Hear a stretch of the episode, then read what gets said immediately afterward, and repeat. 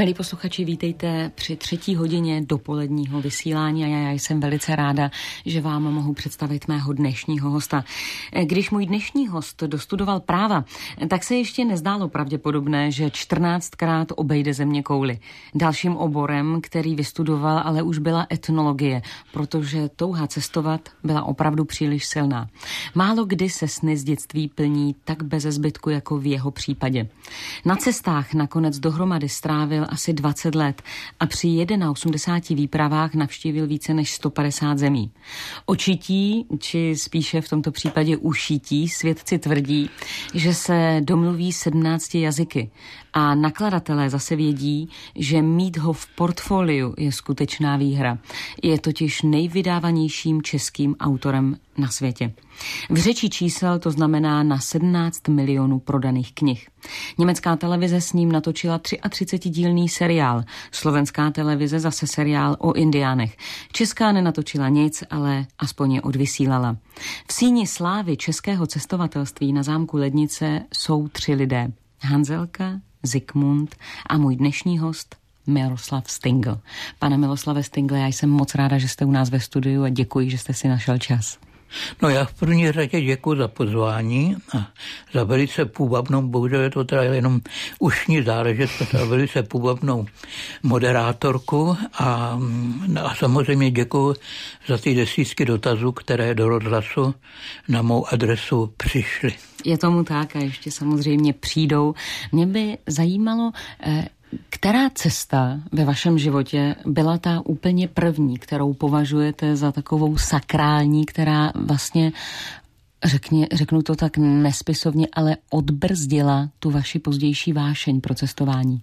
No tak já jsem chtěl cestovat od nejmladších let, to byl můj sen a mám tedy naštěstí to štěstí, že se mi ten sen jako splnil a plní, protože chci jet zase na podzim na Novou Gvíneu, na Papuáncu, ale moje první cesta byla ku podivu ve čtyřech letech, kdy se s maminkou jeli na Laby z Ústí do Děčína a já jsem věděl, protože jsem ve čtyřech už uměl číst z Májobek, že v horách žijou indiáni a v Děčíně je taková skála, pastýřská stěna a tak jsem začal ty indiány hledat. Hmm. Potom po šesti hodinách žádný indiány jsem nenašel, za to mě hledala policie a pak mě tedy ve čtyřech lety zatkli, takže jsem byl asi nejmladší kriminálník v historii tohohle státu, ale první seriózní cesta kolem světa byla, řekněme, ve 20 letech. Já bych ještě chtěl připomenout, že byly doby, kdy nebylo cestování tak zcela jednoduché, jako je dnes. A e, samozřejmě ty mé cesty i když eh, jste vzpomínala, nebo že jsem navštívil 150 zemí, že tak jsou země, které jsou pro mě klíčové, protože se hodně zabývám India, nebo zabývám Indiány. Teď mě vyšla právě knižka Indiáni na válečné cestce a hodně se zabývám obyvatele, obyvateli Tichomoří. To jsou ty čtyři části Melanezymy. A o těch jsem taky teď vyšel, vyšel takový dvojdílný díl o ostrovy krásy, lásky a lidojedu. Eh, já mám takovou eh, představu, že vy jste stejně jako pan Hanzelka a Zikmund eh, zažil obrovský skok v cestování. Vy jste skutečně začali cestovat jako ještě praví dobrodruhové. Cestovatelé, kterým, když dojdou peníze nebo je někdo okrade, tak skutečně nemají pomoci. Nemohou zavolat domů, nemohou se jen tak vrátit. Řekněte mi, když si vzpomenete na své cestování tehdy, když jste začínal a teď, eh, co vám přijde lepší? No, to je samozřejmě eh, úplně zásadní otázka a takovou jednoznačnou odpověď neznám, ale to, že cestuju tak dlouho, tedy od, řekněme, 20 let, už předtím, já jako 15 let jsem byl jako Češi v Dalmácii, že jo, a, a já nevím, třeba v Německé demokratické republice tehdy, ale eh, výhodou snad je to, že některé skupiny jsem viděl eh, právě na té Papuinové Gviny, kde je 750 etnik a mluví se 750 jazyky. Že? Já jsem třeba, třeba učil jazyk Kumu, to je jedna papuánská skupina, ale tím tady nebudu obtěžovat, protože ne každý Čech hovoří tedy jazykem Kumu, ale... Mm, je jich šlakovitě málo, skutečně. No, no. ale k, k vašim ale, lingvistickým schopnostem se dostaneme určitě. Ano, ale hmm. jako výhoda je ta, že se vracím k určitým skupinám, tam dokonce etnologové proto mají takový anglický termín, revisited, znovu navštívený. A eh, můžu teda, řekněme, určitý papuánský skupiny jsem viděl v době, kdy ještě opravdu existovalo lidojedství a já jsem tedy ne, že bych byl sám snězen, ale byl jsem sám svědkem jako obřadů. O, takových obřadů. No a dneska tam přijedete a ta samá skupina mluví tím samým jazykem, ale mají Facebook nebo internet. Čili eh, během těch 40 nebo 50 let, co cestuju, jsem prožil ohromný jako kulturní změnu, a samozřejmě nevím, nevím, co je lepší, jestli ten takový ten takzvaný primitivní způsob života, nebo dneska ten život s internetem, Facebookem a třeba smartphonem. Že? No to jsou věci, které jsem se chtěla zeptat. Když vy se vracíte na ta místa, která jste zažili jako skutečně ještě divoká, nedotčená, panenská, eh, ty přírodní národy tam ještě nezasažené civilizací a teď se tam eh, vracíte a eh, oni tam mají své takzvané open spacey, kanceláře a podobně. Jestli to jsou návraty radostné pro vás? No, já samozřejmě miluju jako tu, řekněme, původní kulturu, ale když jsem tam přijel, tak samozřejmě zase to bylo jiný, to je jako kdybych dneska chtěl potkávat Čechy, který chodí v oblečení z husických časů, že jo. A e, samozřejmě, co je pokrok, to je otázka. Ale e, takovej ten nedočnej Jean-Jacques Rousseau, ten přírodní život, ten měl teda měl svůj půvab, ale já a myslím, nikdo nemá právo jim zakazovat nebo jim říkat, aby pořád žili tak, jako mm, v tomhle století. Já jsem hodně jezdil mm, do Jižní Ameriky k indiánům a tam na jihu, v takzvané ohňové zemi, žili tři kmeny, třeba Jagánové, a e, etnologové chtěli z toho udělat takovou rezervaci, aby ty indiáni pořád žili tak, jako před stolety. Ale to my přece nemáme žádný právo je nutit, aby pro nás dělali e, prostě takový národopisný, národopisný kroužek. No ale my zase jim vlastně podsouváme e, věci, které oni v zápětí na to chtějí. Kdybychom je nechali být, tak oni se nebudou vyvíjet tím západním způsobem. No to je, to máte 100% pravdu. Když za vámi přijde nějaký mladíček ano. a vy v něm vidíte sebe před ano. mnoha, mnoha lety a on řekne, já bych chtěl být, pane Stingle, stejný cestovatel, jako jste byl vy, co mu řeknete? Jde to ještě dnes? No, samozřejmě i dneska jsou některá hodně izolovaná místa právě na té Nové Gvineji, anebo tedy v Amazonii, ale vyžaduje to velkou teda fyzickou přípravu, velkou, já bych řekl, morální přípravu. To zní tak jako učeně, ale prostě být připravený na to a přicházet k ním ne jako nadřazený, ale jako rovný k rovnému. A uh, už proboha vůbec ne jako kazatel toho, že ten náš způsob života je lepší a ten jejich je teda horší. Že? A že oni jsou primitivové a my jsme pokročili. Ale každému přeju, aby, aby cestoval a dneska samozřejmě jsou hranice otevřené a kdo má e, aspoň nějaký kapitál, že tak může odejít prostě na letiště v Ruzini že a zítra může být já nevím, já jsem psal třeba knížku o Havaji, že jo, Havaj je nejlepší, může být zítra na Havaji, že jo. Eh, milí posluchači, Miloslav Stingl za svůj život objevil také mnohé kmeny, které dnes už eh, neexistují. A vlastně poslední zápisy jsou třeba o nich právě v jeho knihách. Jedna věc je ovšem navštívit tyto kmeny a druhá věc je být jimi přijat. I o tom si budeme povídat za malou chvíli a vy se můžete ptát na jaká je zavináč rozhlas.cz. Posluchači milí, mým milým hostem je Miloslav Stingl, etnolog, právník, cestovatel. Pane Stingle, vy když jste vyrážel za minulého režimu, to musím zdůraznit na své cesty, eh, tak eh, třeba moji rodiče vaše knihy měli v knihovně a eh, všichni jsme na ně hleděli jako na místa, o kterých si netroufáme ani doufat, že existují, na tož, abychom se tam někdy podívali. Měl tento fenomén té doby, že vy jste mohl, že jste se vlastně dostal za hranice, měl třeba pro čtenost vašich knih takový pozitivní dopad?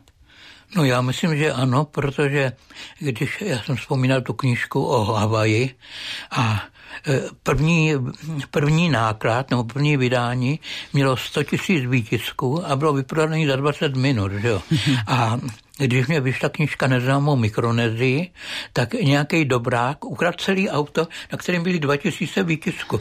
Tak to byl pro mě vlastně kompliment, protože jsem si říkal, že se krade jenom to, o co je, opravdu o, co, zájem. o co je opravdu zájem a, a dneska zase, já nevím, třeba jsem napsal knižku se z pěti dírek světa, že? a mnozí lidé vedou podle toho, co jsem tam napsal, milostný život, ačkoliv já píšu o sexuálním životě u australských domorodců, že jo, a tady nějací dobráci u nás v Praze nebo v Brně. Na to dělají toho, kurzy, jo. Na to dělají kurzy a, a, a snaží se to tady praktikovat se svými partnerkami nebo se svými partnery. No tak některé věci jsou možná stejné navzdory poledníkům, ale v každém případě se, eh, jsem se dočetla v některém eh, vašem rozhovoru, že vy jste 90% cesty odbyl ještě při, před, předtím, než jste vůbec dorazil tehdy na ruzinské letiště myslím tím přípravu, eh, dokonalé rešerše, naučení jazyka a tak dále. Jak jste to vlastně v té době dělal, když ty možnosti získávání informací byly velmi komplikované? No, za první tohle považuji za základní. Já nemůžu přijít a teprve tam se informovat a rozlídnout se. Já nejsem na zájezdu z cestovní kanceláři, navíc samozřejmě jezdím a vždycky jsem jezdil sám. Takže, ale já jsem to dělal tak, že jsem se, za první jsem se vytipoval etnikum, kmen, ke kterému chci jet. A pak jsem se snažil přečíst úplně všechno, co bylo třeba u nás v univerzitní knihovně. Promiňte, a... podle čeho jste si vytipoval to etnikum, které chcete no, poznávat? tak věděl jsem třeba o kmenech, o kterých ještě nikdo nic nenapsal, nebo tam u nich nikdo nebyl. A takový skutečně právě na té Nové Gvineji, ale třeba i v Amazonii byli. A pak jsem se snažil teda získat nějaké informace, které byly teda velice, velice většinou povrchním mým základním zdrojem samozřejmě byla Národní knihovna univerzitní a byl takzvaný výpuční mezinárodní systém, kde jsem si mohl na tři měsíce vypučit, ale musel jsem to číst sám tom. A pak jsem se snažil zjistit, kdo by tam mohl být a to byli většinou misionáři, protože dávno před kolonizátory nebo kolonialisty a obchodníky přišli všude misionáři a kázali slovo boží podle toho, teda, k jaké denominaci patřili. No já jsem se snažil na ty misionáře najít kontakt a, a to byli pro mě vždycky první informátoři. Já jsem třeba... A jak jste se s nimi třeba spojil v té době? Dnes by to byla otázka internetu, chviličky, ale no, tehdy... tak třeba, když jsem byl u Eskimáku dlouhý čas, tak jsem byl u takzvaných moravských bratří. A tam byl misionář, který byl angličan, ale byl tu takový, řekněme, sněm náboženský, jednou za deset den něco jako koncil. A s tím pánem jsem se tady seznámil a potom, když jsem přijel do Arktidy, tak jsem u něj teda já několik týdnů bydlel a seznámil jsem se s ním tak, že jako vlastně on byl tady. Že? A jinak jsem se snažil ty misionáře vytipovat. Hodně jsem bydlíval u katolických misionářů, protože katoličtí misionáři, jak znám, můžou nebo mají žít v celibátu, takže tam jsem byl vždycky vítaným hostem, že? protože tam by nikdy neměla být u nich nějaká žena na té misi. Že? A tady najednou přijel někdo třeba z dalekého Česka nebo Československa, který moji rodiče byli oba katolíci, že? takže jako jsem byl i řekněme, souvěrec a e, prostřednictvím těch misionářů jsem e, jako se většinou něco dozvídal. A třeba ten můj pan Peacock, ten angličan, který tam žil 32 roku, ten mluvil eskimácky, nebo to měl bychom říkat inuitsky líp, než sami eskimáci. Že? Takže už ten sám pro mě byl dokonalým zdrojem informací. Když jste e, teď zabrnkal na ty jazyky, tak jsem se dočetla, že vy dělíte jazyky vlastně na tři kategorie. E, ty, kterými mluvíte stále plyně, a to je Němčina, angličtina, francouzština, no. španělština, no. pak jazyky, které jste se naučil pro určitou dobu potřeby a zase je zapomenete, a pak jazyky, které studujete, a to jsou především ty indiánské. Povězte mi, to, že máte určitě uh, enormní talent, to je, to je jasné, ale jak se dá naučit třeba uh, jazyk kuma, když jste byl v té době v Československu? Kde jste se k těm no, podkladům dostal? Velice obtížně. Opět jsem se poprosil to, pokud tam ten misionář, a aby mě poslali nějaký text. A oni mě buď poslali Otčenáš na nebesích, a nebo mě poslali první knihu Bible, Genesis. Mm-hmm. A protože jsem to četl v neuvěřitelně množství jazyků, tak uh, už teda si odvodím, když je tam očená, jo, tak už slovo otec třeba odvodím. A když jsem ten jazyk vůbec neuměl, tak jsem vždycky přijal, eh, prvním kontaktem pro mě byly děti. A ukázal jsem jim třeba desetkrát na ruku a ruka se španělsky řekne mano. A když mě desetkrát řekli mano, no, tak jsem si usoudil, že e, ruka bude teda mano. A měl jsem takový pro sebe slovníček, asi 100 slov, kde je 16 slov, ty jsou nejzákladnější. Jíst, spát, milovat, já nevím. A e, potom několik podstatných men, jídlo, nocle, že jo? A s tímhle tím slovníčkem jsem zkoušel vždycky na děti, jo? A od dětí jsem se snažil naučit a děti pak pro mě byly kontaktem pro ty rodiče a ještě ke všemu, protože jsem vozil kamery televizní, ale taky fotoaparáty, které měli, kdo si pamatuje, Rolejflex nebo Rolejko nebo Flexar český, tak ty měli 6x6, takže tak jako vidím před sebou hezkou moderátorku, tak oni se podívali do, do toho dosadla a viděli tam toho svého kamaráda. A to byla pro ně obrovská senzace. No a ty děti mě pak odvedli k těm rodičům. Tím a... mi odpovídáte na to, jak jste se vlastně, eh, jak jste docílil toho, že vás eh, určitý kmen nebo společenství přijalo? Přes no, děti? ano, ale samozřejmě nikdy jsem se nenucoval a vždycky jsem si byl vědom tomu, že já tam jedu nepozvaný, Nejsem, já přece nemůžu přijít k vám do bytu a říct, hele, já jsem Miloslav Single a dejte mě večeři, že Vy můžete, ale chápu, No, že... ale eh, samozřejmě ne každý indiánský kmen jako by byl nadšený, kdybych jim teda něco poslední jídlo. Stalo ale... se vám, že jste byl třeba u nějakého kmene neúspěšný, přestože kvůli nim jste tam prostě jel? To ne, ale poznal jsem, že jako nejsou běloši zcela vítaný, protože Oni, ne všechny ty kmeny, pokud už poznali bělochy, tak ne, ne, ne všichni mají jenom dobré zkušenosti. Tak eh, my tam jezdíme, nebo my bílí jsme tam často jezdili vykořišťovat, že jo? nebo eh, ty černochy jsme zvotorčovali, že jo? a to nebylo, například Španělé zvotorčovali indiány, nebo obyvatele, eh, to je můj oblíbený ostrov, Velikonoční ostrov je ty obyvatele Velikonočního ostrova otročovali a odváděli do Peru, aby pracovali někde na sběru guána třeba. Takže ne všichni Běloši jako mají dobré jméno. Vy jste teď vzpomenul Velikonoční ostrovy. Když se řekne pro nás Evropany Velikonoční ostrov, tak nás samozřejmě napadnou velké sochy Moa. Vy jste tam možná právě kvůli nim také jel, ale když jste tam přijel, tak jste zjistil, že existuje také tajemné písmo Rongo Rongo a spousta dalších záhad a těm záhadám se budeme věnovat za malou chvíli. Je jaká je zavináč rozhlas.cz. Pane Miloslave Stingle, představuji si, že když je cestovatel vašeho formátu, tak eh, samozřejmě cestuje za poznáním, cestuje proto, aby měl materiál pro své další knihy, má třeba vědecký úkol, ale představuji si, že chce také třeba rozluštit určité záhady, otázky. Vyrážel jste na cesty právě třeba za těmi záhadami? No, jsou některé záhady, které mě do dneška leží na srdci.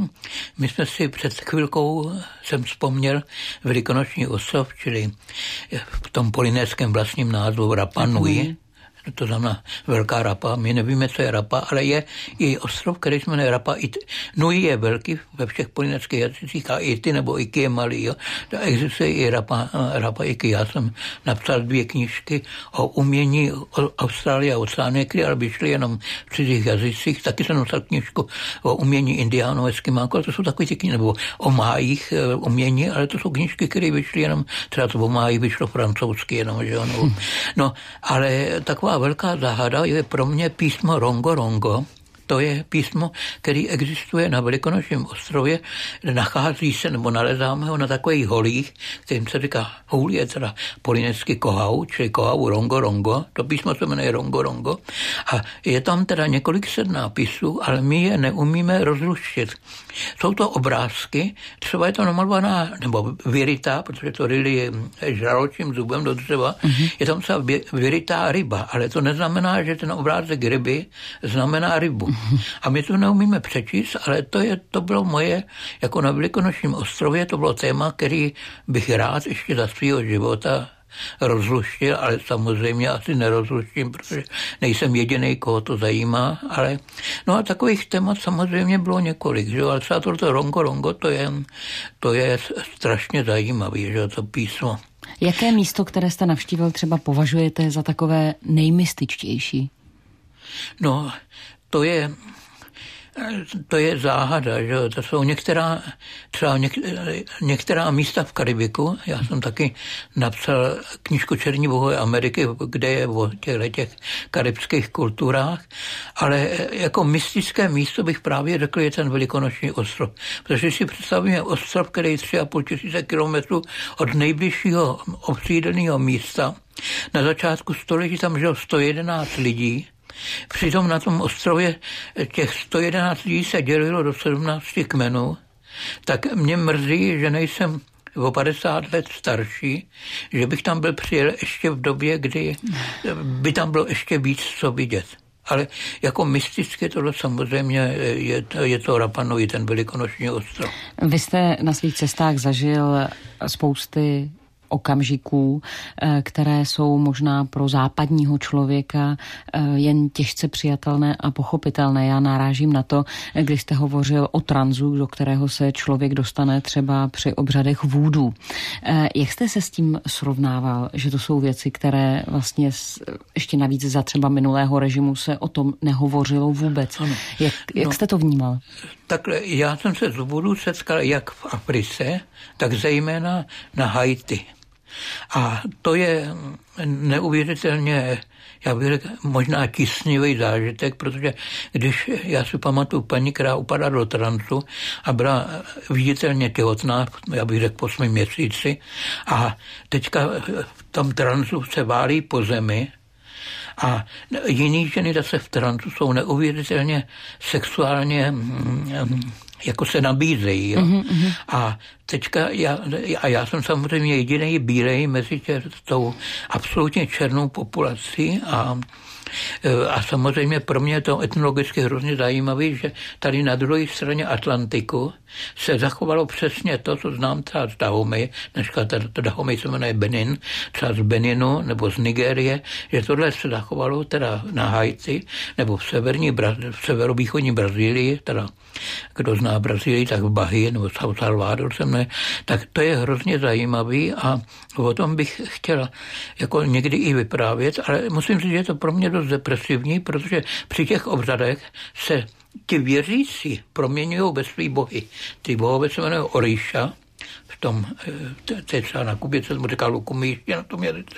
A je třeba Bůh, který hlídá dveře. Domů, domů se říká Ilé, i v té Americe se používají ty jorubské jména a je někdo, ten se jmenuje Elegua nebo Elegva, který stojí u těch dveří a nesmí někoho během těch obradů, během těch šesti hodin nesmí někoho pustit dovnitř nebo ven.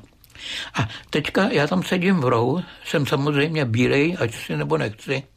A třeba i z biologických důvodů by si třeba potřeboval odskočit, ale to, to prostě během těch 6 hodin nejde a ten trans je něco, mm, co na člověka hrozně působí. A na no, a vy jste ho prožil na vlastní kůži no, nebo jenom svědek? Musíte, když oni tancují, třeba takový, řekněme, takový jako kolečko, aby to něčemu hmm. přirovnal, tak musíte jít tancovat s nima. A když zpíváte s nima a stokrát opakujete stejný verš, tak chce, chce, chce, nechce, prostě sama propadnete, nebo sám propadnete do takového talentu. Bál jste se? To, Bál? No, takhle, kdo se nebojí, tak toho bych si nikdy nebral sebou, protože strach je ten nejlepší korektiv, který máme mít. Mně píšou lidi, pane profesore, vemte mě sebou, já se ničeho nebojím. Takový Aha. člověk, abych si nikdy nevzal. Ale vy, vy si neberete nikdy nikoho. Já si neberu nikoho, že? A, a samozřejmě se někdy bojím, protože kdybych se nebál, tak už tady dneska nebudu sedět, protože samozřejmě jsem se dostal do řady velice kritických situací, že jo počínaje třeba tím srozkotáním lodi, že jo? nebo tím, že jezdím pořád sám, tak stačí, abych si vyvrhnul nohu. Že? Když jedou dva, tak ten druhý ho, mu tu nohu odbáže, nebo mu zavolá pomoc, nebo ho nějak zachrání. Ale já jsem vždycky jezdil sám. A proč? No, asi jsem samotář, jako e, někdo o mě napsal, to, to zní tak jako literárně, že jsem osamělej vlk, jo. To zní teda jak zmájovek, ale prostě asi jsem samotář a, a už to asi jinak nebude, že jo. Ale je teda zázrak, že teda že tady sedím živý a zdravý, protože stačilo, aby si opravdu podvrk tu nohu, nebo abych za komunistu ztratil třeba jediný pas, který jsem měl. A pak bych se už tady, jsem do této republiky nikdy nevrátil. Eh, jsou nebezpečí, když se bavíme o tom, že vlastně vám začala hořet loď, eh, kterou jste se plavili a pak vás museli odtáhnout na arabský poloostrov, nebo když se bavíme o obřadech vůdů, tak ten strach vypadá tak eh, vlastně fotogenicky. Ale vy jste třeba řekl, že jste na jedné z cest zůstal 30 dní na mexicko-guatemalské hranici v Malé chýši, protože vás tam zastihlo období dešťů. A když vám tak 30 dní, celý ten měsíc měsíc do té plechové střechy bubnoval nepřetržitě tě déšť, tak jste se dostal tak, takřka na pokraj šílenství. A tak jsem si říkala, ani to vás nepřesvědčilo o tom, že by bylo dobře být na těch cestách třeba s někým?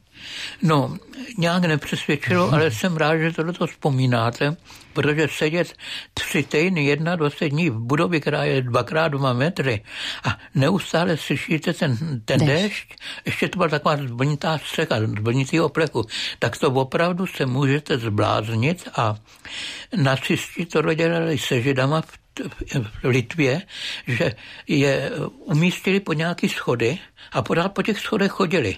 A jak pořád nad váma někdo chodí, tak ty lidi opravdu, ty, ty, ty litevští lidi se prostě z toho zbláznili, z toho, z toho. A vy tam nemáte, kdybych jel se s někým jiným, tak zákonitě nastane ponorková nemoc. Čili já nebudu nadávat na svatého Petra, ale budu říkat tomu, tomu Petrovi nebo Josefovi, který se mnou cestuje, že to všechno zavinil.